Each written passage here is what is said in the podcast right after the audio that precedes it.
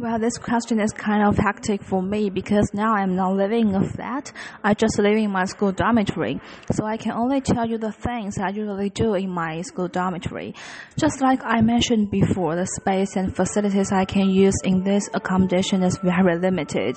Uh, so I can only do some daily routines like sleeping or have meals or in my dormitory.